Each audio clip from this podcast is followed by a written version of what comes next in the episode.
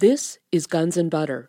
Something happening here. Yeah, yeah. What it is ain't exactly clear. There's a man with a gun over there. We even have Wall Street reporters who gave amazing testimony. John Bussey said he was on the ninth floor of the Wall Street Journal office building. He said, I looked out of the window to see what seemed like perfectly synchronized explosions coming from each floor, one after another, from top to bottom, with a fraction of a second between. The floors blew to pieces, individual floors, one after the other, exploding outward. He said, Oh my God, they're going to bring the building down, and they, whoever they are, had set charges. I saw the explosions. I'm Bonnie Faulkner. Today on Guns and Butter, Dr. David Ray Griffin. Today's show Explosive Testimony The 9 11 Oral Histories. David Ray Griffin is author of The New Pearl Harbor Disturbing Questions About the Bush Administration and 9 11 and the 9 11 Commission Report Omissions and Distortions, in addition to over 25 other books. On August 12, 2005, as a result of a lawsuit brought by the New York Times and several families of 9 11 victims, the New York Court of Appeals ordered the city to release hundreds of oral histories of 9 11 witnesses. These witness testimonies were originally gathered shortly after September 11th on the order of Thomas von Essen, the city fire commissioner, who said he wanted to preserve these accounts before they became reshaped by a collective memory. In these oral histories, firefighters and emergency medical workers recounted their experiences of that day. The New York Fire Department recorded over 500 oral histories, which Mayor Bloomberg's administration then refused to release. David Ray Griffin, welcome. Good to be with you, Bonnie. David, you've written several lengthy articles recently regarding the events of September 11th. In your research, is the physical evidence from the collapses of the World Trade Center consistent with the official explanation that they occurred solely because of damage to the buildings caused by the plane impacts combined with the fires that occurred when the jet fuel exploded? I just read an article this morning uh, that somebody was sending around the internet saying that, uh, you know, how the Bush administration has been repealing all sorts of laws since 9 11 and that uh, they've also repealed the laws of physics. So, with the new laws of physics promulgated by the Bush administration, it may be that the collapses were uh, consistent with the laws of physics. But if you accept the old fashioned laws of physics that have been worked out from Newton through the 20th century, well, no, the collapses completely contradict uh, everything we know. You have written that shortly after 9 11, the New York Fire Department recorded over 500 oral histories in which firefighters and emergency medical workers recounted their experiences of that day. You also go on to say that Mayor Bloomberg's administration, however, refused to release them, but that then the New York Times, joined by several families of 9 11 victims, filed suit and after a long process, the New York Court of Appeals ordered the city to release them, which it did in August of 2005. And then the Times, of course, made these oral histories public. I hadn't heard much of anything about these oral histories. Surprise, surprise. You mean Fox News has not reported them? what a shock. No, and you I mean NBC News and CBS and ABC have not reported them? Exactly, and I've been involved in this for years, and uh, I only had the vaguest recollections of their existence. Could you talk about those oral histories? Yeah, and also I think you have read the 9 11 Commission report. And again, even though they had 571 pages, they didn't have a single sentence to spare to mention these oral histories. And in this case, we know that they had access to them because the city of New York had initially turned down the commission when it requested copies. And uh, then the commission threatened to use its subpoena power, one of the few times it did. and uh, they turned them over. So at least some members of the 9/11 Commission had access to these, and yet uh, nobody saw fit to mention them. And it's no surprise that they didn't, because of course you and I and many of our listeners know that the 9/11 Commission was devoted solely to protecting and reinforcing the official story under the guidance of Philip Zelikow, who was essentially a member of the 9 11 Commission. And we could go on and on about that for some time. So this is no surprise. But when you look at these oral histories, you see that they did not want the public to know that these oral histories not only were published now, but were available on a New York Times website. So any citizen can go on and find these and read them for themselves. And in my paper, which anybody can Google by just going on uh, Google explosive testimony, and uh, you'll find my paper on this, and you can just read all the ones that I had lifted out. I could read a few of them now if you'd like. Yes, and just before you do that, who was it that ordered these oral histories? Weren't these ordered on the day of September 11th? They were requested. You mean who had the oral histories recorded? Yes. Yeah, that was the outgoing head, I believe, of the New York Fire Commission. Yes, it was Thomas von Essen, the city fire commissioner at that time and these were recorded during December of 2001 and then the and then January. So they were at a time when the memories were still pretty fresh, and that's what he wanted. He said he wanted to preserve those accounts before they became reshaped by a collective memory. So we're very indebted to Thomas von Essen. That's right. That's what I had thought. He wanted those recorded specifically so that the memories were fresh in people's mind and they were not going to be rewritten by a later collective memory. Now, there was some dramatic, I was amazed, some very dramatic testimony from at least 500 people who were present on September 11th their experiences, what they saw, what they heard, what they felt, and a lot of it was extremely dramatic. Could you talk about a few of those testimonies?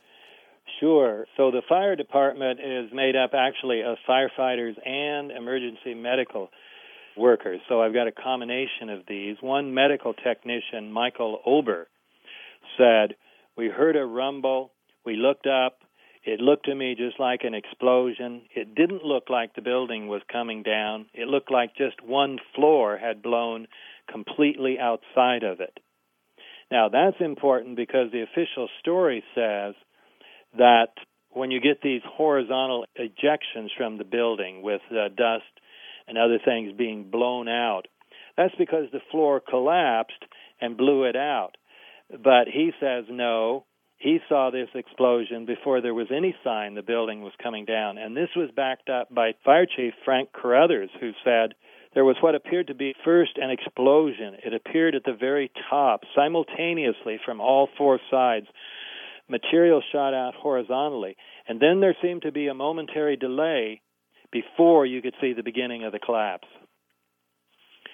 Then there are other things, particularly important because Mark Loizeaux, who is the head of Controlled Demolition, one of the top demolition companies in the world, he said, if I were going to bring down the towers, uh, I would begin with explosions in the basements to take out some of those uh, columns. And that would mean there would be shaking of the ground prior to the collapse. And medical technician Lonnie Penn says that just before the collapse of the South Tower, I felt the ground shake. I turned around and ran for my life. I made it as far as the financial center when the collapse happened. So the shake obviously occurred several seconds before the building started coming down. And several other people gave supporting testimony to that. Likewise, you get several people who report uh, multiple explosions. So, firefighter Thomas Turilli said about the South Tower it almost sounded like bombs going off, like boom, boom, boom, like seven or eight.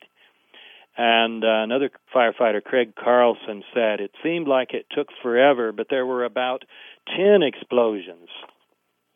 Joseph Meola, another firefighter, said it looked like the building was blowing out on all four sides. We actually heard the pops.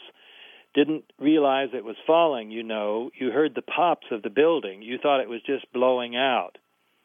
And then uh, paramedic Daniel Rivera, he was asked, How did you know the South Tower was coming down? He said, It was that noise. What noise? He said, It was a frigging noise. Uh, at first, I thought it was. Do you ever see professional demolition where they set the charges on certain floors and then you hear pop, pop, pop, pop, pop? That's exactly what I heard. You know, David, here is another one in your article from Captain Karen Deshore. She said, somewhere around the middle, there was this orange and red flash coming out. Initially, it was just one flash. Then this flash just kept popping all the way around the building, and that building had started to explode. With each popping sound, it, it was initially an orange and then a red flash came out of the building, and then it would just go all around the building on both sides. As yeah. far as I could see, these popping sounds and the explosions were getting bigger, going both up and down and then all around the building. That's right. And uh, her testimony is very important because when you read through the various oral histories, people are telling, you know, what happened for hours that day. And you find out that she was a highly respected member of the uh, force, and so her testimony is particularly important. And that supports one of these other features of controlled demolition, which is demolition rings. That is where you see explosions running around the building very quickly. So you gave that. Then uh, firefighter Richard Banaciski said there was an explosion. It seemed like on television when they blow up these buildings, it seemed like it was going all the way around like a belt, all these explosions. Deputy Commissioner Thomas Fitzpatrick said about the South Tower, all we saw was a puff of smoke coming from about two thirds of the way up. It looked like sparkling around one specific layer of the building. My reaction was that it was exactly the way it looks when they show you those implosions on TV. You know, you have listed in your articles when you talk about the multiple evidence of controlled demolition and that the oral histories, the oral testimonies of those present included 10 elements or aspects of a controlled demolition. And I wanted to sort of list them, and I thought we could talk about them to make it clearer to listeners as to just exactly what we're talking about. Now, these are characteristics of a controlled demolition that were reported on September 11th sudden onset, straight down, almost free fall speed. Let me go ahead and comment on the the sudden onset is so important because the official theory being that fire heated up the steel and made it buckle. Well, if fire were heating up steel, the steel would gradually begin to sag.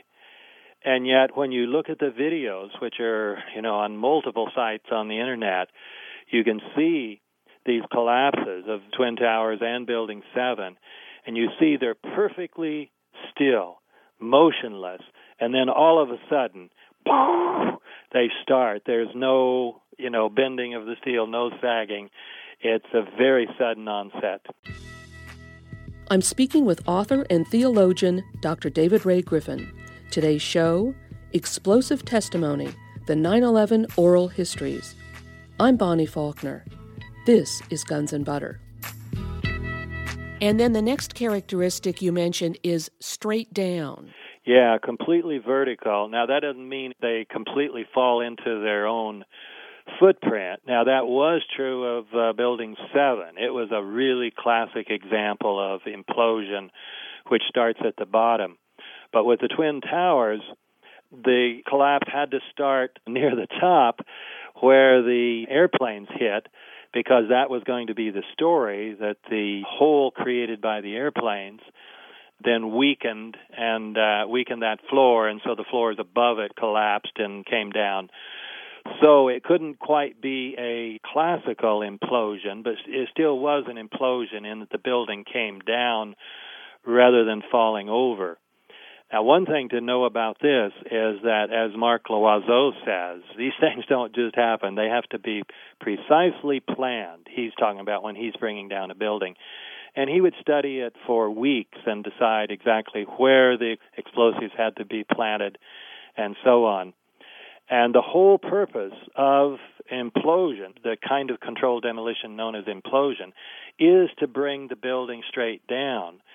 The easier kind of controlled demolition is just to knock the building over. Now, you can do that if it's out in the desert uh, with no other buildings around it.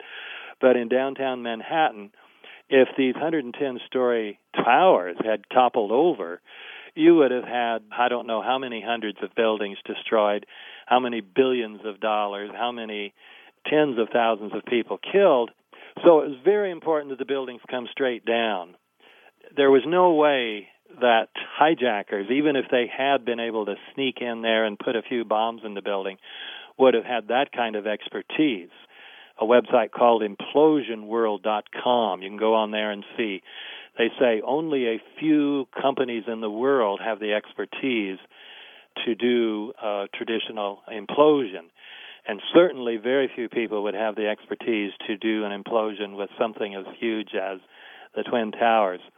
So that's very important that they came straight down, not entirely, I say, with the towers into their own footprint, because another feature here was that uh, as I said, things were ejected out of the floors, and aluminum and even steel beams from the building were ejected out several hundred feet.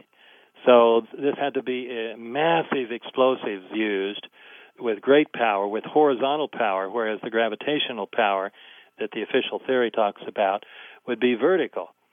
And so uh, you did get debris spewed over uh, an area of several blocks, but for the most part, uh, the towers, like Building 7, came straight down. You also mention another characteristic that people witness that is a characteristic of a controlled demolition, and that is the almost free fall speed of the collapse. That's right. Let's say that we accepted the official theory which is that the collapse began with the floor right above where the uh, airplanes created a hole in the building.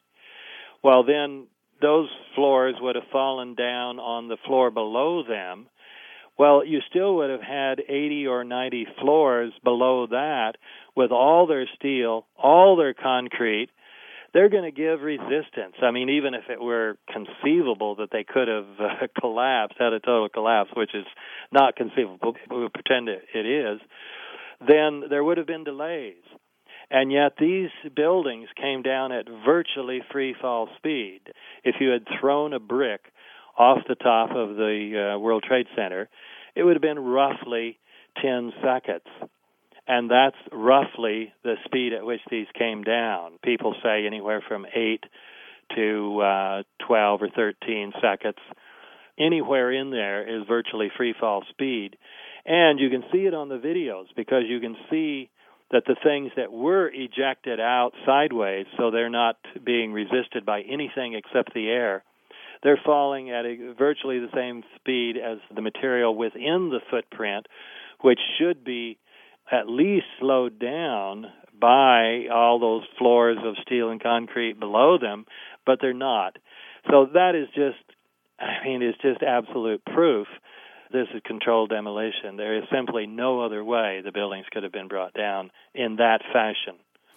That's right. The building itself falling into itself is falling at the same speed as the debris that's spewing out. So that's a very good point. That's right. And so this is one of the laws of physics that would have to be overturned. And fortunately, evidently, the Bush administration has it in with the Almighty and could uh, change the laws of physics, at least on 9 11.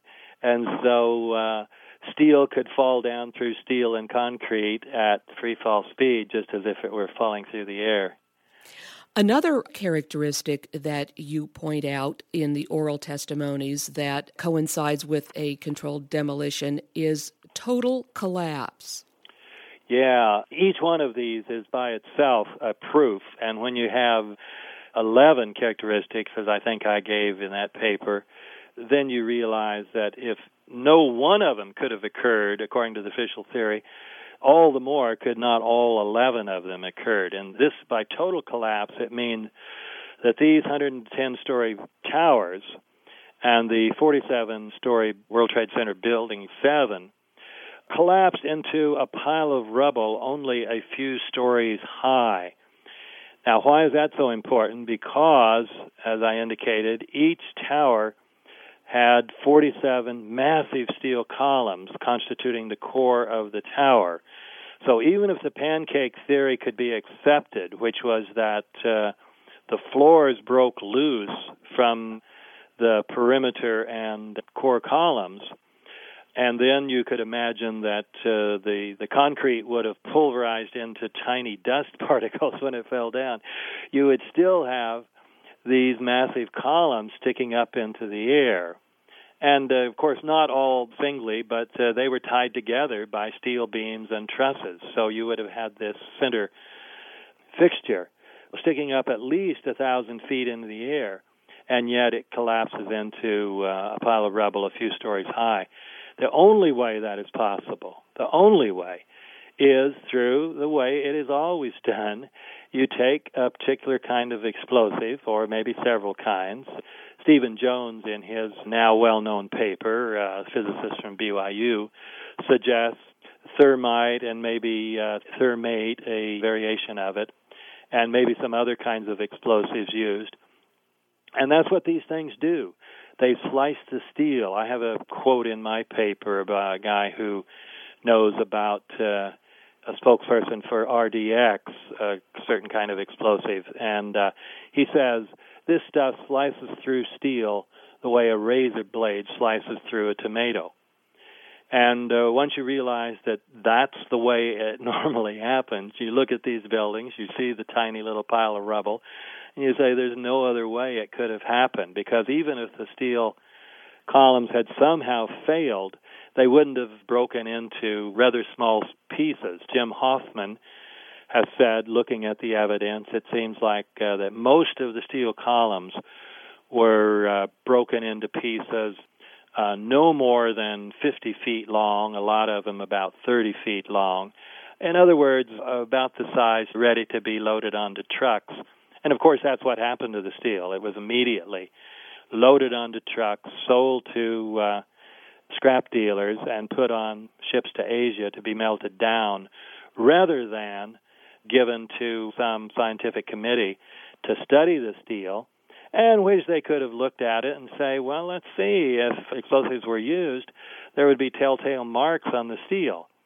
So you can see a motive for why federal officials oversaw the removal of the steel when usually the removal of anything, even a matchbook from a crime scene, is considered uh, a federal offense. You've just mentioned the sliced steel, which is another one of the characteristics of a controlled demolition. You also mentioned in your paper, as an aside, that FEMA had noted that the few pieces of steel that they did see had evidence of sulfidation, which is also characteristic of explosives. Isn't that right? That's right. The first investigation that was carried out had some signs of honesty in it. This was overseen by FEMA, but the actual investigation was at CE, the American Society of Civil Engineers. And so they reported honestly some startling facts, and uh, this was one of them that there was some sulfidation. And that is significant because that's the trace that explosives would leave. But by the time you get to the 9 11 Commission report, of course, there's no mention of that. And then when you get to the NIST report, the National Institute of Standards and Technology, the final report, which is supposed to be the definitive report, they do not mention this sulfidation and uh, don't mention some other things that were uh, discovered as well. Even the New York Times came out with a story on this and said, This seems to be the deepest mystery that this steel has these characteristics. They didn't say characteristics that are usually found on steel that is affected by explosives. But they did admit that it was a great mystery because they, you know, you have to know a priori that, of course, explosives were not used, and therefore, if it had this sulfidation, that would be a huge mystery. You also mentioned pulverization of concrete and other materials as another characteristic of a demolition. Yeah, and uh, in a lot of demolitions, this is not a big factor. You usually get you know, significant dust cloud. And uh, as I mentioned in the paper, there are places on the internet where you can see videos of, say, the uh, Seattle Kingdome and other buildings have been brought down. You see that normally there's a pretty good sized dust cloud, but still you have a lot of rubble at the end of the implosion. But in this case, and you can see that it would make sense, these buildings were so huge and there was so much steel in them, and these core columns were so huge most of the way up that it would have taken massive explosions compared with your ordinary demolition of, say, a 15 story building or something like that. And uh, as a result, there is nothing left at the end of these except steel and dust for the most part. So you have, in other words, no desks, no computers, uh, nothing in the rubble to show that this was an office building. You just have dust. So everything was pulverized. Uh, Jim Hoffman suggests it was uh, dust particles of maybe about 10 microns. In other words, extremely tiny. There's just no way that gravitational collapse or fire plus gravity could have done this to all the concrete. And of course, you also cite the massive dust clouds, which you've just mentioned, as another characteristic. You also mentioned the horizontal ejections of the materials as the buildings came down. Yeah, and I say that is, is something you can see on the videos, and you really have to see it on the videos or in some very good photographs like you can get in Eric Hufschmid's book, Painful Questions. He's got great photographs and you can see, as Jim Hoffman says, that uh, these ejections included steel and aluminum going out for several hundred feet. And until you see that, you can't imagine how impressive that is. And then once you have seen it, you say, well, there's no way that could have been done except by explosions. And again, many of the testimonies say that they saw the ejections first, and then the building came down. And in the NIST report, again, to show how dishonest it is, they say, well, sure, there were ejections, but these occurred below the area of impact. When the floors were pancaking down, of course, that collapsed the air and pushed the air and other things out the windows. But as Hoffman and many others point out, the ejections start at the very top of the building above the level of impact. So even if you accepted that uh, official theory, you would have no ex- explanation for the horizontal ejections in the floors above, because by hypothesis, those floors were collapsing as you know a solid block. There was no reason they would have disintegrated, or no reason any of the floors above the area of impact would have been falling on the floors below them. So why have horizontal ejections there? And yet there are, very visibly. I'm speaking with author and theologian Dr. David Ray Griffin. Today's show Explosive Testimony The 9 11 Oral Histories. I'm Bonnie Faulkner. This is Guns and Butter you talk about demolition rings. What are demolition rings? Well, those are those things we were talking about before with Karen DeShore. What you do with controlled demolition, you don't have to collapse every floor. If you're slicing these steel columns into pieces about 30 feet long, the biggest explosions have to be where you want that to happen. And so there would be a ring of explosions running clear around the building because you've got those perimeter columns too, 200 and some of those. So her testimony is very dramatic and that is backed up by several other people who say we saw you know they didn't say demolition rings but they described the phenomena which is consistent with demolition rings.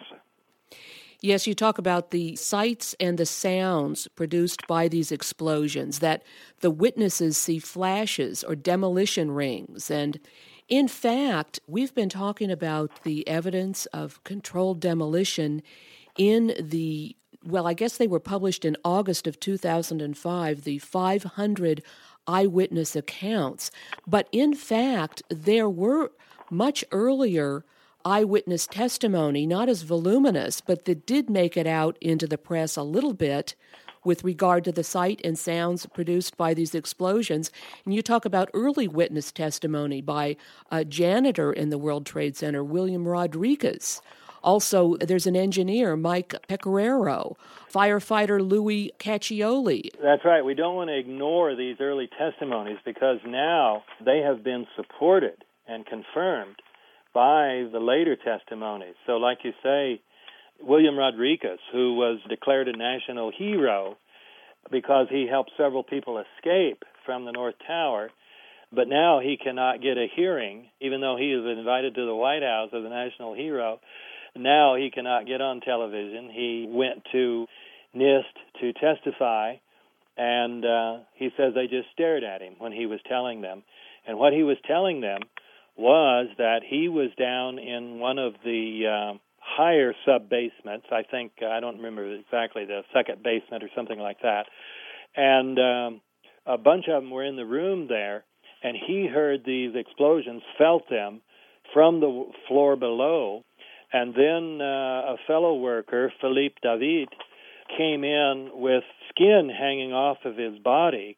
And what he said was that he was standing near the elevator and this huge ball of fire came up from below and set him on fire. And then that's consistent. You mentioned Mike Pecoraro. He said he was down on the C level in the basement where there was a small machine shop. And uh, when he came there, there was nothing but rubble. And he says, We're talking about a 50 ton hydraulic press gone. Then he went up to the B level, and they found a steel and concrete fire door which had weighed 300 pounds, wrinkled up like a piece of aluminum foil. So anybody who wants to support the official story either has to call these people liars or explain how the airplane crashing into one of the, you know, 80th or 90th floor somewhere up there could have caused these kinds of effects in the basements. Another uh, testimony was by Dennis Tardio.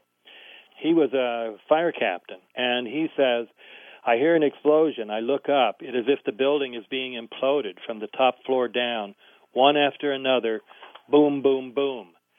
And then Louis Caccioli says that when he came into the North Tower, he saw the elevator doors had been completely blown out and people being hit with debris. Well, some people try to explain this by saying the fuel came down the elevator shafts and created a big fireball down there, and that's why the lobby was so uh, destroyed. But then he says he went up to the 24th floor, so this would have been several minutes later by the time he got up there.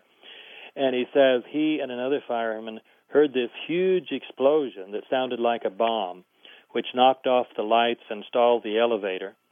And then, after they got out of the elevator, a huge, another huge explosion like the first one hits. This one hits about two minutes later, and I'm thinking, oh my God, these bastards put bombs in here like they did in 1993. And then Teresa Veliz, she had been working in a software development company on the 47th floor, and after the whole building shook, uh, she decided she better get out of there. And uh, while she was going downstairs, she says, there were explosions going off everywhere. I was convinced that there were bombs planted all over the place, and someone was sitting at a control panel pushing detonator buttons. There was another explosion and another. I didn't know where to run. Then we have testimonies from journalists like uh, Steve Evans from the BBC says I was at the base of the second tower that was hit. There was an explosion. The base of the building shook. Then there was a series of explosions. Sue Keane, who used to be a sergeant in the U.S. Army and then was a member of the New Jersey Fire Police Department, said that uh, before the North Tower collapsed, she says, there was another explosion that sent me and two firefighters down the stairs. I can't tell you how many times I got banged around. Each one of those explosions picked me up and threw me.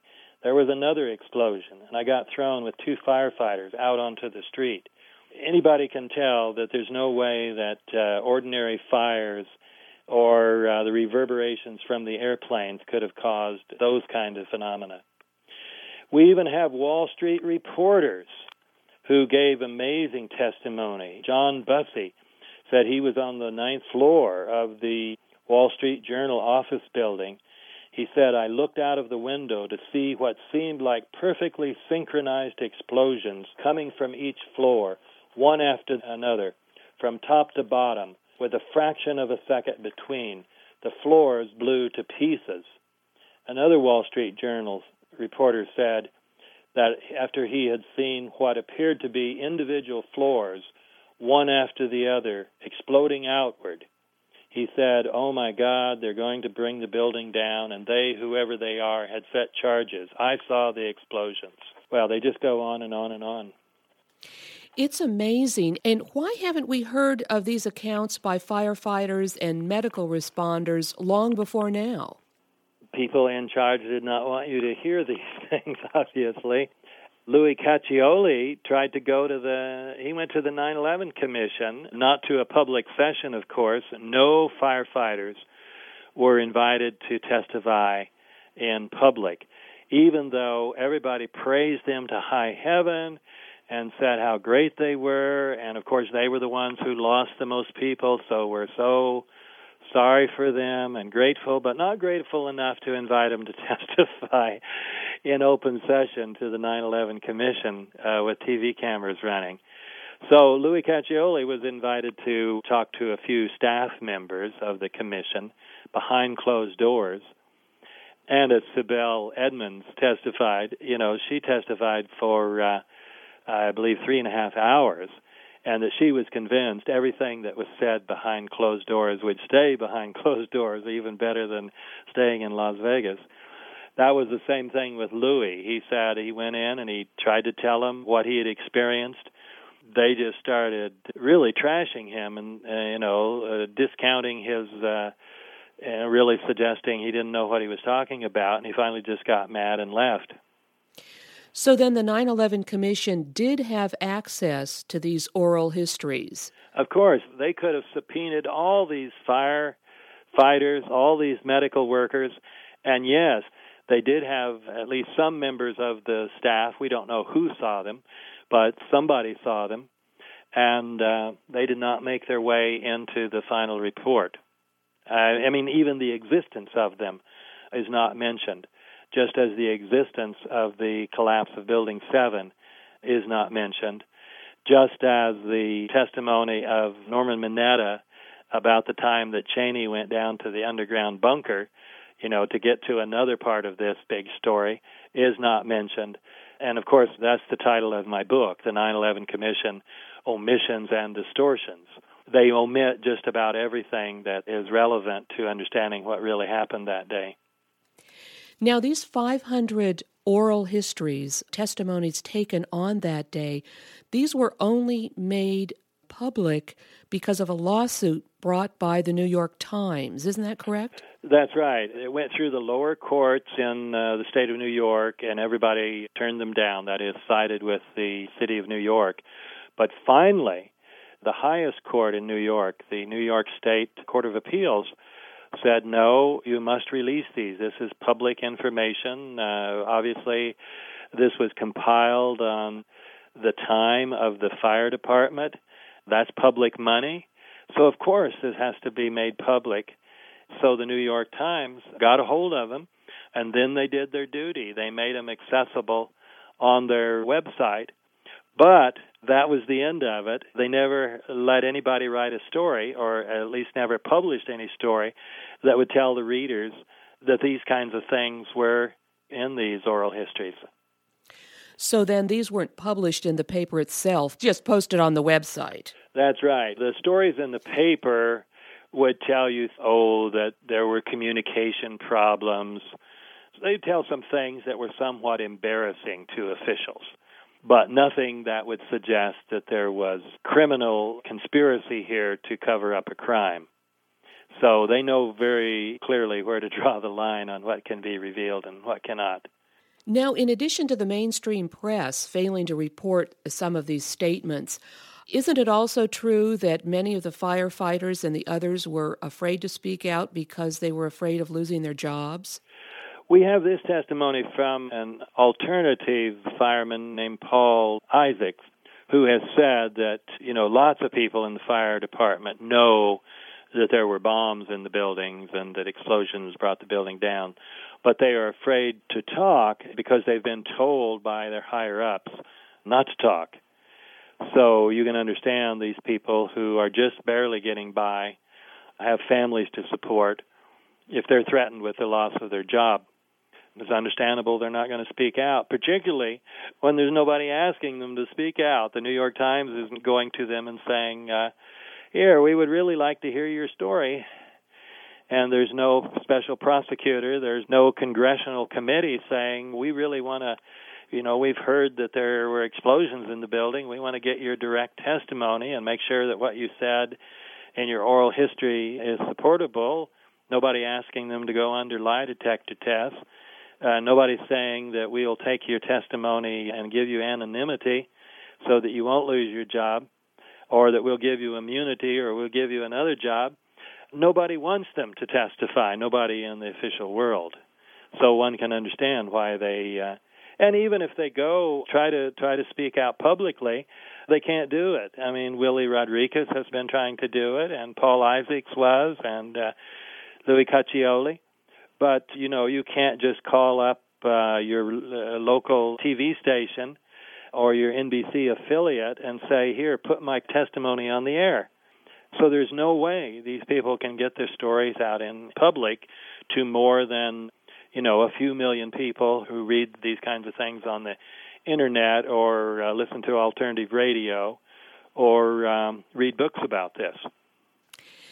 David, we've heard a lot in the past about foreknowledge of the attacks, government foreknowledge of the attacks.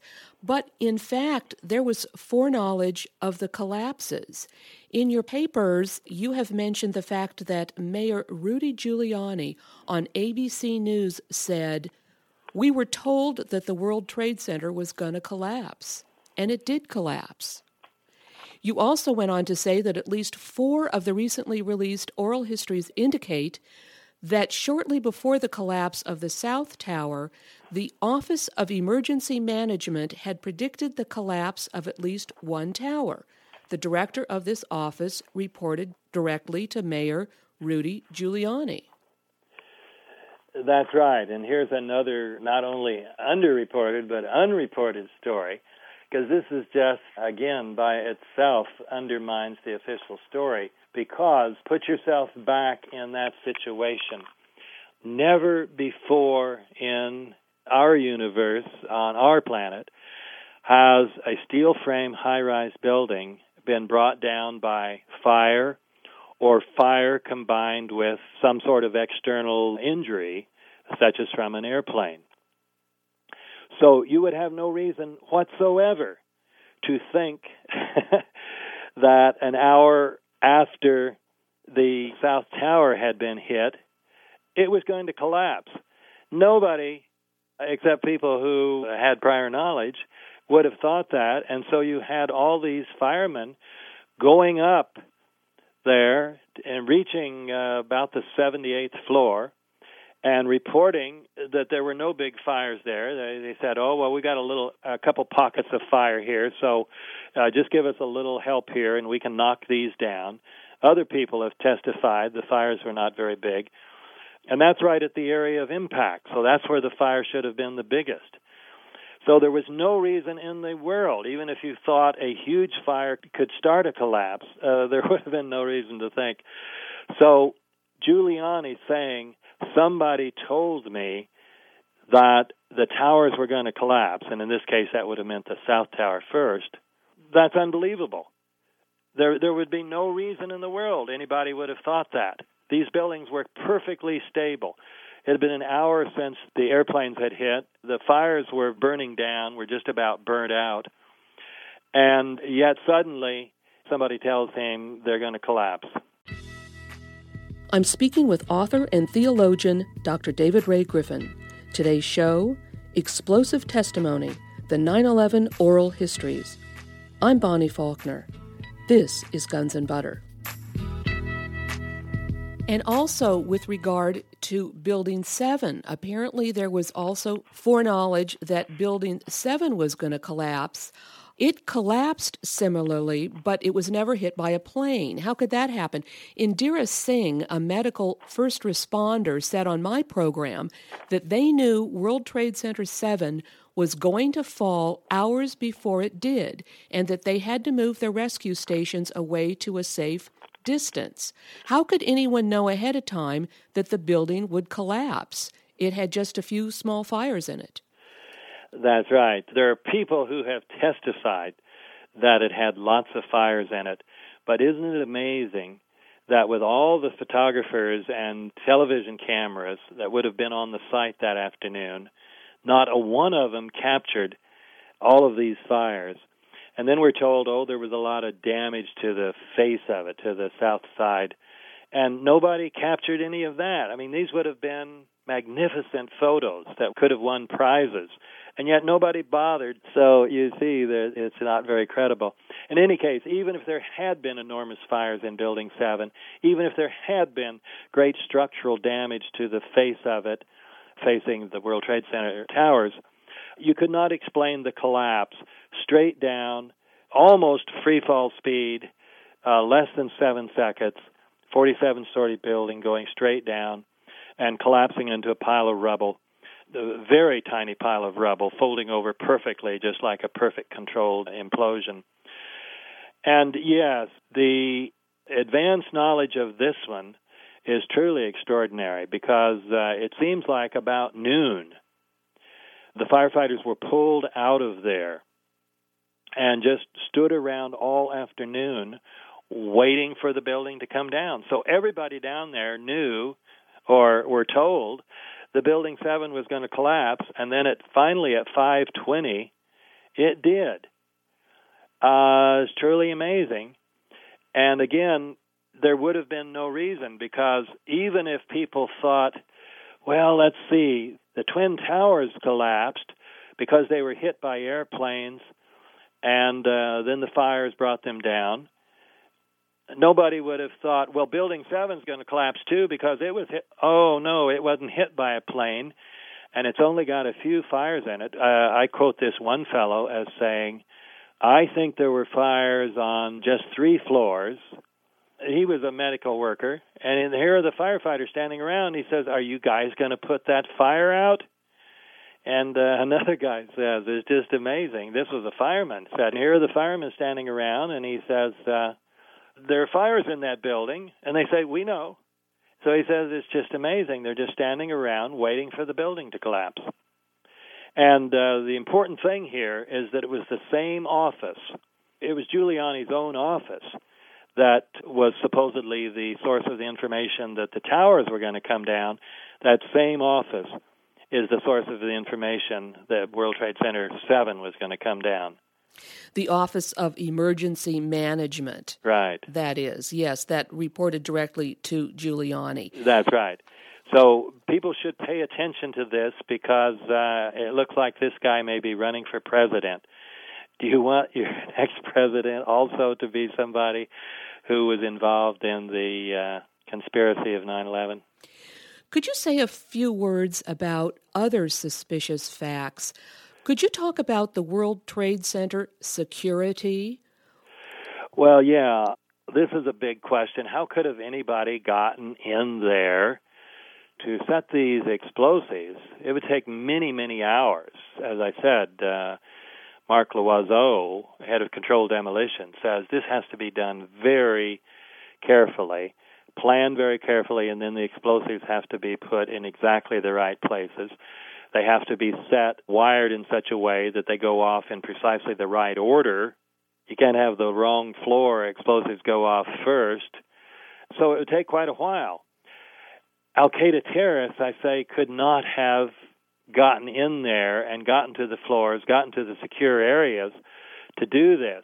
But just by the strangest coincidence, another coincidence never mentioned in your mainstream press, the company that was in charge of security for the World Trade Center had two very interesting principal figures. Uh, one member of the board was uh, Marvin Bush, the president's brother, and then Wirt Walker III, their cousin, was the CEO for that company.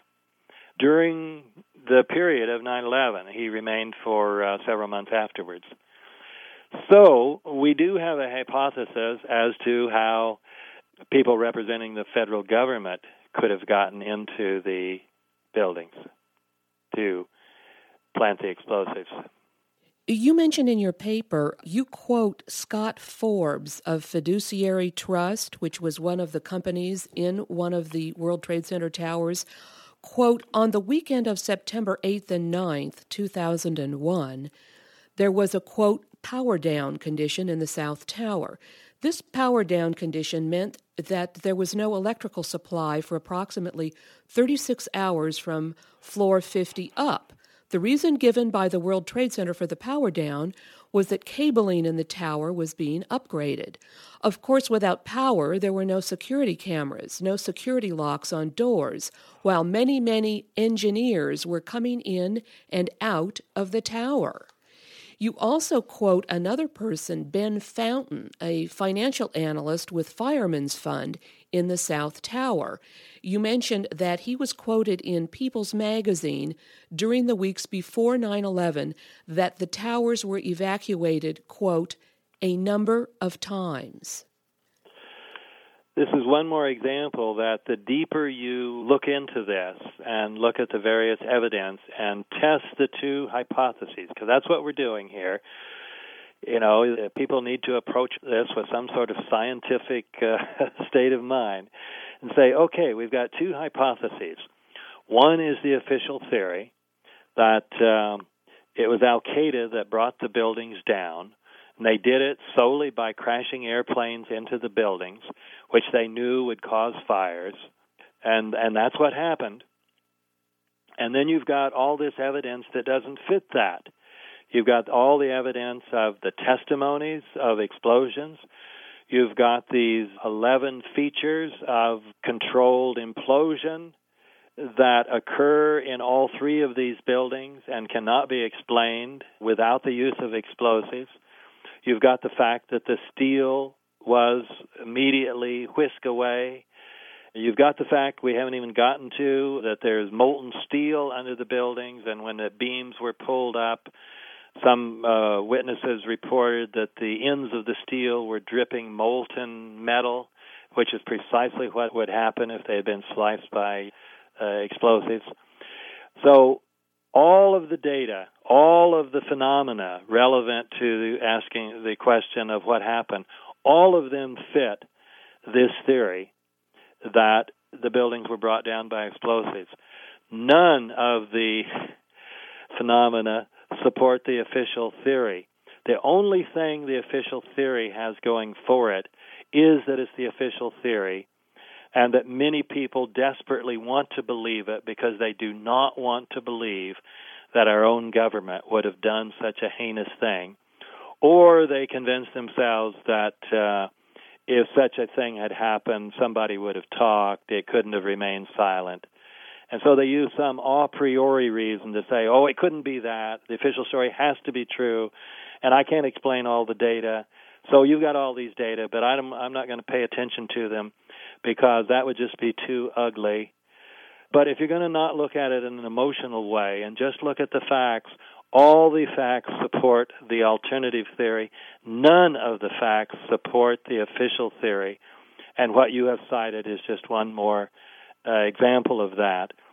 That there is an explanation of how explosives could have been set, because we know that two members of the Bush family were uh, in charge of the company that was in charge of security, and we know from testimonies that um, there was a power down situation there, and so-called. Uh, you remember he put engineers in uh, quote marks, said these so-called engineers were coming in and out of the building. You also mentioned that in your conclusion that foreigners could not have orchestrated a cover up. And you mentioned you cite the quick disposal of the steel, the FEMA report, the 9 11 Commission report, the NIST report, that all of the cover up had to be orchestrated within our government. That's right. And it couldn't have been Controlled Demolition Inc., or it couldn't have been just the city of New York who did this, or it couldn't have been just Larry Silverstein. Uh, who was going to make billions of dollars off of this? No, it had to be something orchestrated uh, with the you know FBI involved, uh, with the Justice Department involved. So uh, it is very frightening to think that our government has been taken over by a criminal class. And uh, I don't blame people for not wanting to believe it, but um, you know uh, we've got to face facts and uh, and get this gang of criminals stopped before they uh, undermine any more laws and undermine any more civil rights of our people and attack any more countries and on and on and on. So that's why I'm devoted to this story because it's not just a matter of getting to the truth, but it's a matter of getting to the truth and getting it publicly exposed in time to prevent these criminals from uh, continuing to ravage our country and our planet. David Ray Griffin, thank you very much. You're very welcome, Bonnie. What it is ain't exactly clear. There's a man with a gun over there. I've been speaking with author and theologian Dr. David Ray Griffin. Today's show has been Explosive Testimony The 9 11 Oral Histories. David Ray Griffin has recently written three lengthy articles on the events of September 11, 2001. These articles are posted on the internet at www www.911truth.org and other websites. David Ray Griffin retired from the Claremont School of Theology after 31 years as professor of theology and philosophy of religion. He is author of over 25 books, including The New Pearl Harbor and the 9 11 Commission Report Omissions and Distortions. David Ray Griffin's books are available online at Amazon.com. Thanks to Todd Fletcher for helping to produce today's show. Guns and Butter is edited and produced by Yarrow Mahko and me, Bonnie Faulkner. To leave comments or order copies of the show, call 510 848 6767, extension 628. Email us at faulkner at gunsandbutter.net or visit our website at www.gunsandbutter.net. Hey yo, these are some serious times that we living in, G. And about to begin. You know what I'm saying? Now the question is, are you ready for the real revolution, which is the evolution of the mind? If you seek, then you shall find that we all come from the divine. You dig what I'm saying? Now if you take heed to the words of wisdom that are written on the walls of life,